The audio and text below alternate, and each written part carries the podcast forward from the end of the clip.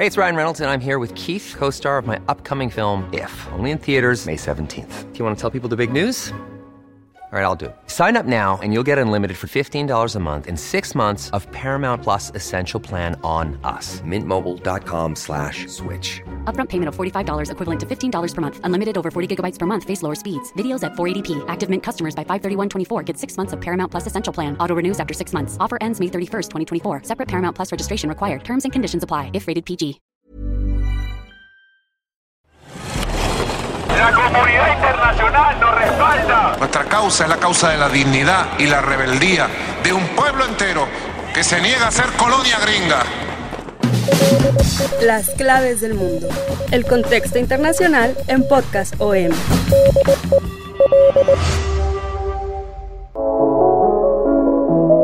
Hola, ¿qué tal? Muchas gracias por acompañarnos una semana más aquí en Las Claves del Mundo.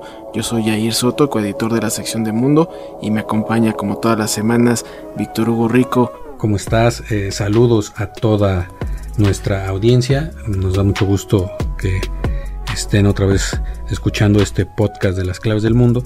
Pues les vamos a platicar sobre un tema que hemos estado postergando por mucho tiempo, que es eh, pues el conflicto en Venezuela, el conflicto entre Nicolás Maduro, su gobierno, la oposición, Estados Unidos. Ya tenemos desde junio que empezamos este podcast y siempre habíamos tenido esa inquietud de tocar este tema de, de Venezuela, porque es un tema pues que está en boca de todos, es un tema de relevancia internacional, de suma importancia para Latinoamérica, que roza en mucho sentido a México y no lo habíamos podido tocar, nos había faltado como la coyuntura, pero ahora pues vamos a aprovechar la gira internacional que hizo el líder opositor Juan, Juan Guaidó, que es el autoproclamado presidente legítimo de Venezuela, reconocido por más de 50 países, incluidos Estados Unidos, apoyado con todo por Donald Trump, hizo Juan Guaidó una gira por varios países de Europa, estuvo en el foro de Davos y culminó pues con un recibimiento apoteósico en el Capitolio de Estados Unidos durante el discurso del Estado de la Unión que da cada año el presidente de Estados Unidos. Eh, ahí fue aplaudido no solo por los republicanos y por Donald Trump, sino también por los demócratas. O sea, fue unánimemente eh, reconocido y ovacionado como el único y real presidente de Venezuela, así lo dijo Donald Trump. Y pues nuestra pregunta es, pues, ¿qué sacó de esa gira Juan Guaidó? ¿Alguien todavía le sigue temiendo a Juan Guaidó, prácticamente tratado como superestrella a principios del 2019, cuando se proclamó presidente legítimo, cuando desconoció el gobierno de Maduro, pues pasó el tiempo, pasaron muchas cosas y prácticamente se desdibujó su figura, se fue apagando su movimiento y pues pasó a un plano totalmente superficial de que ya ni siquiera en los medios internacionales se hablaba de él. Un año y un poco más de un mes le pasó de todo a Juan Guaidó. Antes del 2019 Juan Guaidó era una figura que nadie reconocía, solamente en Venezuela, pero en 2019 fue elegido como presidente de la Asamblea Nacional. Cuando Maduro se reelige como presidente, pues enseguida, días después, él se autoproclama también presidente porque Maduro estaba incumpliendo eh, la constitución y inmediatamente recibió el respaldo internacional, tanto de países de la región, casi todo eh, Latinoamérica, eh, de Europa, y sobre todo de Estados Unidos, que es como el respaldo más importante que pudo haber recibido Guaidó.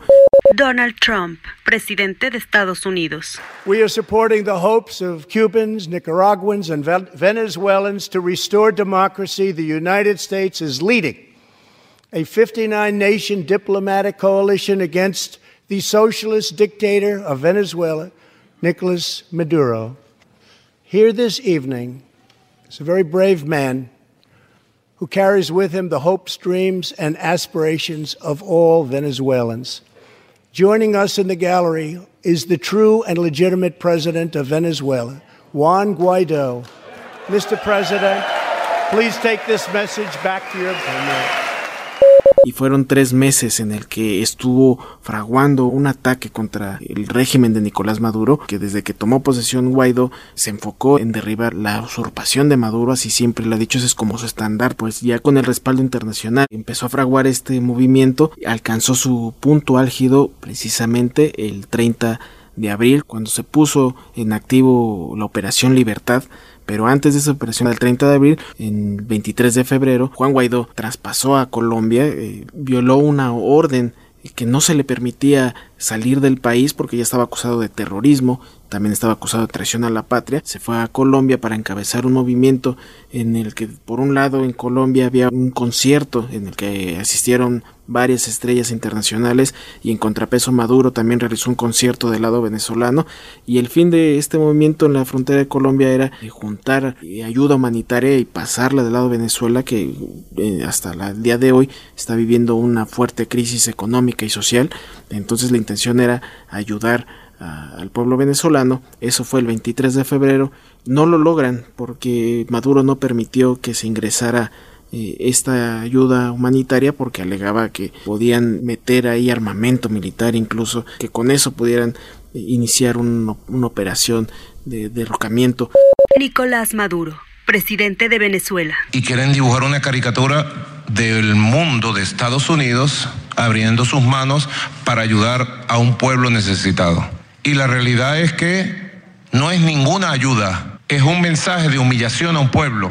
Porque si, si quisieran ayudar, deberían cesar todas las sanciones económicas, la persecución financiera, debería cesar el bloqueo económico.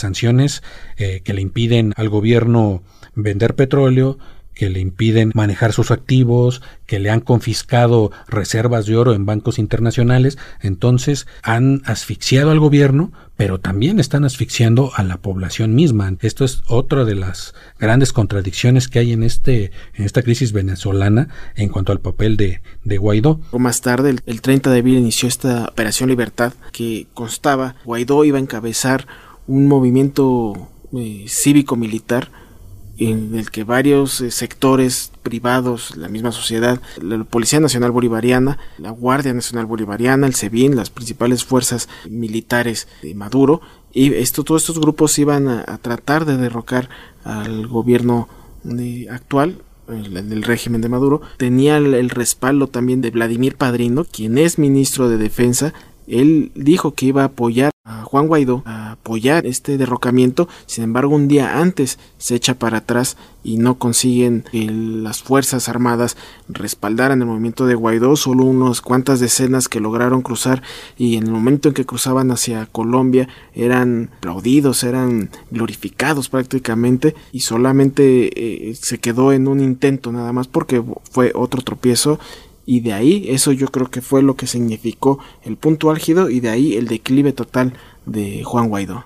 Decenas de miles de opositores venezolanos, liderados por el autoproclamado presidente interino Juan Guaidó, marcharon el sábado en Caracas para exigir al mandatario Nicolás Maduro que abandone el poder. Más temprano, en un video difundido en redes sociales, un general de aviación de la Fuerza Armada desconoció a Maduro, siendo el militar activo de mayor rango que reconoce a Guaidó, que convocó a la marcha para respaldar el ultimátum que dieron a Maduro países europeos de que acepte elecciones libres. ¿O reconocerán a Guaidó? De ser un desconocido en tal vez a nivel internacional, a nivel nacional, a nivel venezolano, pues ya era conocido como dirigente estudiantil, ya había sido parlamentario, pupilo de Leopoldo López, el líder opositor que estaba encarcelado, cuando lo eligen como presidente de la Asamblea Nacional, pues es digamos eh, ahí el principio de su de su gloria, ¿no? Como personaje público y como, pues, eh, ya lo trataban como libertador de Venezuela. Eso fue el 5 de enero. El 11 de enero viene el desconocimiento de Maduro como presidente. La constitución venezolana y según el Parlamento, este desconocimiento fue porque las elecciones del 2018 fueron fraudulentas, fueron antidemocráticas. Entonces era Maduro, por tanto, un usurpador. El presidente del Parlamento, según la constitución, podía asumir las funciones de presidente. Eso todavía hasta la fecha sigue debatiéndose en los círculos jurídicos venezolanos de que si estuvo bien aplicado, porque se supone que eso también lo tendría que lanzar esa convocatoria primero el mismo gobierno o la misma Suprema Corte de Justicia de Venezuela, pero también el Parlamento desconoce a la Suprema Corte porque los ministros, según el Parlamento, estuvieron impuestos por el gobierno de Nicolás Maduro. Entonces, pues ellos dicen, no, el Parlamento no, no, este, no podemos eh, acatar lo que dice el gobierno y tampoco lo que dice la Suprema Corte, entonces nosotros nos vamos a gobernar solos y imponemos o ponemos a Guaidó como, como presidente. Aquí está la junta directiva, aquí está la junta directiva, aquí está la convocatoria. Vieron, vieron a, a una persona corriendo, corriendo a esconderse. No le puede dar la cara a nadie ni al pueblo ni a nadie. Aquí está la junta directiva. Aquí está la junta directiva. Si nos quieren agredir violentamente, entendemos los viejos, como, lo asumió el diputado William Barriento, al demostrar que no tenían ningún tipo de quórum. De Juan Guaidó como figura pública, las grandes movilizaciones que iniciaron en febrero, en marzo, se empiezan a pagar también, la gente se empieza a cansar de salir todos los días a marchar y pues realmente no se ve una forma en que se fuera a derrocar a Maduro, ¿no? Entonces por eso fue, lanzan esta operación libertad, dijeron, no, pues no se va a ir por las buenas. Entonces eh, no contaban pues con que se iban a echar para atrás los altos mandos militares. Después empiezan a venir los escándalos que, que hunden más a Guaidó en el descrédito. El primero es los casos de corrupción de varios de sus allegados. Para mí el pues el más problemático no es que sea menos importante, porque no ha habido respuestas hasta ahora, que es las fotografías donde aparece Juan Guaidó con los líderes de los Rastrojos, que es un grupo narcoparamilitar y que se supone que ellos fueron los que lo ayudaron a pasar a Colombia de forma ilegal eh, eh, cuando fue la el, este, eh, el concierto en Cúcuta cuando se intentó pasar ayuda humanitaria que tampoco se pudo hacer. El opositor venezolano Juan Guaidó, reconocido como presidente encargado por medio centenar de países, anunció el sábado que el lunes participará en la reunión del Grupo de Lima. Antes hubo fuertes disturbios en el intento de que la ayuda humanitaria ingresara a territorio venezolano.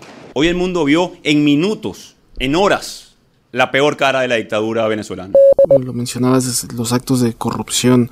También fue señalado Juan Guaidó eh, en primer lugar, dos de sus delegados, durante la operación del 23 de febrero en el que intentaron ingresar ayuda humanitaria por la frontera de Colombia, esos dos allegados fueron acusados de desviar fondos, fondos destinados a esa ayuda humanitaria para los venezolanos y para los elementos del ejército y de la policía que habían eh, desistido de apoyar a Maduro, que se pasaron a Colombia, esos fondos al parecer fueron desviados. Y Juan Guaidó eh, lo único que respondió fue que iban a iniciar una, unas investigaciones contra esta, este personal alegando que no iban a permitir estos actos de corrupción. Sin embargo, pues hasta la fecha no sabemos en qué concluyó esa supuesta investigación y, solamente quedó el recuerdo de, ese desvío de fondos aparte dentro de la Asamblea Nacional. Ya sabemos que está dominada por la, oposición. Recordar que el partido de Guaidó como presidente ha recibido fondos como presidente interino y algunos eh, diputados han exigido que entregue informes sobre esos fondos, eh, en qué los ha utilizado y el líder opositor pues no ha entregado nada hasta la fecha, ha guardado silencio por ese lado. También pues ha surgido varias dudas dentro de la misma oposición que hasta el momento está comunificada precisamente para hacerle un fuerte frente a Nicolás Maduro. Y el otro eh, tercer gran conflicto que tiene es con la petrolera estatal PBETSA, precisamente con Citgo, que es la filial de PBETSA en Estados Unidos, cuando se proclamó presidente legítimo con apoyo de Estados Unidos, que hay que decirlo que sin Estados Unidos Juan Guaidó no estaría donde está, ha sido eh, en todo momento apoyado por Donald Trump, estuvo apoyado por el ex asesor John Bolton, eh, que, es, que era un partidario de la línea dura, era partidario de la intervención militar, que ahora pues cada vez se ve más lejos, pero en ese momento se utilizó mucho esa famosa frase de todas las opciones están sobre la mesa, porque pues era una forma de, de intimidar a, a Maduro, de crear eh, paranoia entre él y entre sus allegados, ¿no? Para pues es como una forma de, de, que nadie confíe en nadie, ¿no? De que Maduro no confíe ni en su sombra, ¿no? No confíe ni quien le sirve de comer. Esa era una forma de, de digamos, de guerra psicológica, ¿no? Pero ahora, pues con la salida de Bolton se ve más lejos que nunca la opción militar. Mike Pompeo, el secretario de Estado, ha optado por la línea diplomática Entonces, esta opción se ve cada vez más difícil para Juan Guaidó en esta coyuntura. Eh, Citgo, la eh, empresa petrolera que está en Estados Unidos, eh, Trump le da eh, los fondos de Citgo a, Juan Guaidó y hasta la fecha, pues que son cantidades millonarias, no hay una rendición de cuentas de qué se está haciendo con ese dinero, dónde está, en qué se está ocupando. Esa es otra también de las grandes eh, dudas que haya en este momento sobre, sobre Guaidó. Entonces, pues llegamos al 2020, cumplió un año el, su presidencia interina, lo vuelven a, como ya mencionabas, lo vuelven a reelegir en el, en el Parlamento, pero pues no se ve por dónde pudiera seguir eh, pese al apoyo de Estados Unidos, pese a las sanciones eh, cada vez eh, mayores contra el gobierno venezolano, pues no se veía por dónde eh, Guaidó pudiera volver a resurgir como figura que aglutinara a la oposición. Si bien los unió a principios de 2019, ahorita en 2020 ya muchos de esos líderes opositores de otros partidos, pues también ya tienen muchas quejas sobre él. Eh, la misma, eh, el éxodo de venezolanos en Miami también le han reprochado de que le ha hecho muchas concesiones a Maduro, le reprocharon que hayan se haya atrevido a negociar con él a instancias de Noruega en Oslo, dice eso, eso no se lo perdonan, dice porque con Maduro ya no se puede negociar, no nada más es estar perdiendo el tiempo. Entonces empezó a, a a deshacerse ese pacto que había unido a la oposición y es cuando viene pues, esta gira internacional intentando pues levantar su figura y rehacer eh, otra vez el movimiento al interior de Venezuela. Pese a que la Suprema Corte le prohibió salir de Venezuela, regresa, lo reciben en el aeropuerto, presenta su tarjeta migratoria, así pásele, aunque luego lo, lo recibieron los chavistas a golpes, a, con agua, hubo zafarrancho, pero al final se fue, terminó haciendo un mitin. La pregunta es ¿por qué no lo arrestaron? Juan Guaidó busca dar un nuevo impulso a su ofensiva contra Nicolás Maduro. El líder opositor venezolano pidió el sábado a sus seguidores manifestarse en las calles hasta que caiga el presidente socialista. Sin embargo, la participación del sábado estuvo lejos de las decenas de miles de personas que lo acompañaron a inicios de año. Hay muchas teorías eh, respecto a esto, por qué no, no fue detenido tanto la primera vez con que cruzó en Colombia como esta segunda ocasión que regresó de su gira europea estadounidense. Una de las posibles causas es principalmente la del respaldo que tiene de Donald Trump. Eh, tanto Donald Trump como la Casa Blanca han hecho amenazas al régimen de Nicolás Maduro en el que prácticamente le dicen que si le pasa algo a, a Guaidó puede haber consecuencias muy severas, eh, consecuencias graves y no sabemos si realmente Maduro le tenga miedo a estas posibles consecuencias eh, ahora en un contexto en el que eh, hace unas semanas vimos que bombardeó eh, a Irán y mató a un líder militar iraní, a Qasim Soleimani, y no sabemos si qué sea capaz de hacer Donald Trump en Venezuela y, y, justamente en un año electoral en el que pues ya sabemos que Estados Unidos por historia prácticamente durante reelecciones hacen campañas militares como para tratar de subir la popularidad del presidente que busca esa reelección. Es una teoría igual mía, pero está ahí en la mesa y hay otras posibilidades también por qué no fue detenido. Eh, para mí eh, el factor es más interno. Claro que influye mucho eh, Estados Unidos en las decisiones que tome cualquier país. Se volvió potencia mundial eh, Estados Unidos, aquí desde la Revolución Mexicana en México, eh, todas las decisiones siempre han estado bajo la lupa de, de, de, los gobiernos estadounidenses y no puede ser diferente en otros lados, sobre todo en Latinoamérica, ¿no? que siempre los ha considerado su patio trasero, eso todos lo sabemos, pero en este caso yo creo que el gobierno de Maduro está apostando pues al desgaste que vio, que era evidente en la figura de Juan Guaidó, que se dio, están apostando desaparecerlo, así tal cual desaparecerlo mediáticamente y hay muchas eh, evidencias en este sentido eh, Diosdado Cabello que es el presidente de la Asamblea Nacional Constituyente que fue una asamblea que crearon paralela a la Asamblea Nacional para restarle poder al, al Parlamento opositor este Diosdado Cabello pues prácticamente dicen no hay que hacer caso, ni siquiera ya mencionan su nombre. Dicen, no hay que hacerle caso a estos traidores. Nosotros tenemos que seguir. Ellos él no es nada así, ¿no? Entonces, así lo están queriendo tratar como nada y están apostando a que en las próximas elecciones eh, legislativas que ya anunció el gobierno, que van a ser a mediados de este año, ahí se termine por extinguir la figura de Juan Guaidó y su movimiento opositor. Estas elecciones van a ser trascendentales en, Venezuela porque eh, hay partidos opositores eh, ahorita que todavía respaldan a Guaidó, que no saben si participar. Los más radicales dicen no, porque es otra vez hacerle el juego. Pero algunos dicen es que sí hay que participar, pero hay que hacer que se cambien las reglas. Guaidó, él ya dice que esas elecciones pues de entrada son fraudulentas porque no hay un árbitro electoral independiente, eh, que pues en parte sí eh, tiene razón, pero eh, se ha visto la posibilidad de que sean vistas las elecciones por observadores internacionales que le darían más certidumbre, pero de entrada, pues ahí está ahorita el, pues el último gran reto que va a tener Juan Guaidó, ¿no? Después de, esta gira, después de anunciar que viene una nueva fase del movimiento para derrocar a Maduro, pues realmente no se ve claro por dónde, ¿no? ¿Qué más sanciones puede tener Estados Unidos en, en contra del régimen de Maduro que no terminen afectando más a la población? Ese es el gran peligro que también tiene Guaidó, porque las está, él está promocionando las sanciones, promocionó que se sancionara a la eh, línea aérea de, de Venezuela, la línea aérea estatal, y los trabajadores de la línea estatal cuando llegó, pues fueron los primeros que lo atacaron, fueron los primeros que le dijeron traidor, fascista, ¿no? Entre otras cosas, pues eso se puede replicar si siguen las sanciones que van a terminar afectando más al pueblo, a los más, pues a los más pobres, ¿no? Todavía hay pequeñas clases medias altas que hay,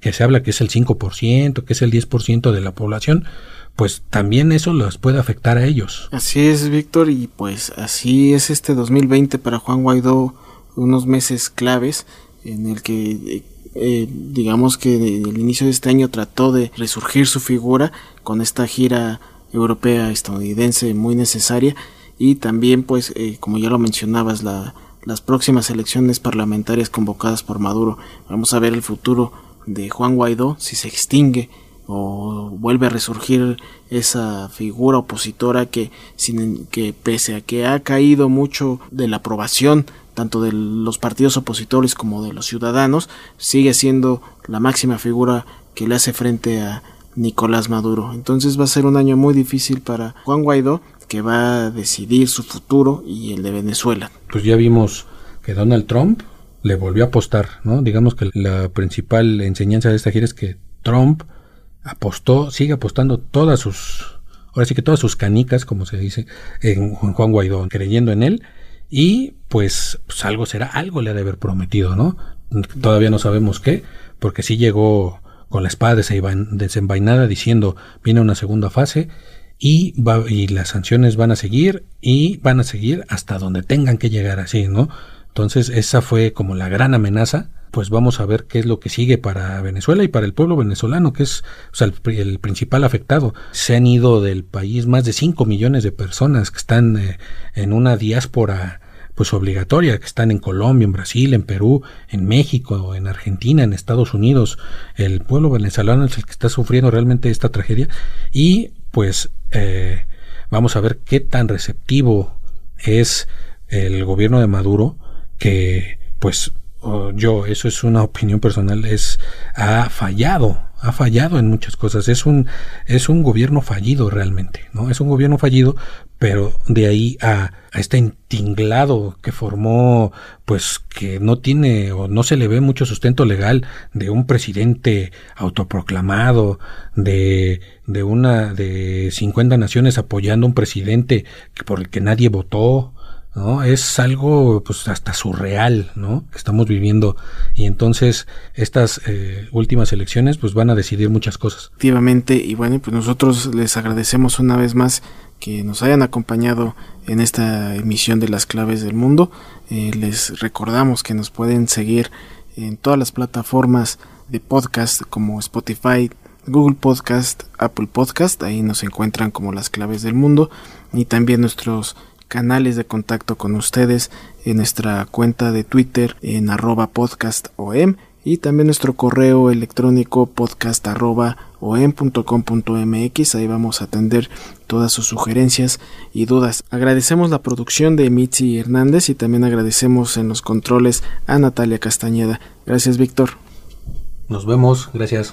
Este es un podcast de la Organización Editorial Mexicana, grabado en los estudios de ABC Radio en la Ciudad de México. How would you like to look 5 years younger? In a clinical study, people that had volume added with Juvederm Voluma XC in the cheeks perceived themselves as looking 5 years younger at 6 months after treatment. Look younger, feel like you. Add volume for lift and contour in the cheeks with Juvederm Voluma XC. Reverse signs of aging by adding volume to smooth laugh lines with Juvederm Volure XC. For important safety information and to find a licensed specialist, visit juvederm.com. That's J U V E D E R M.com. Not for people with severe allergic reactions, allergies to lidocaine, or the proteins used in Juvederm. Common side effects include injection site redness, swelling, pain, tenderness, firmness, lumps, bumps, bruising, discoloration, or itching. There's a risk of unintentional injection into a blood vessel, which can cause vision abnormalities, blindness, stroke, temporary scabs, or scarring. Talk to a licensed specialist to find out if it's right for you.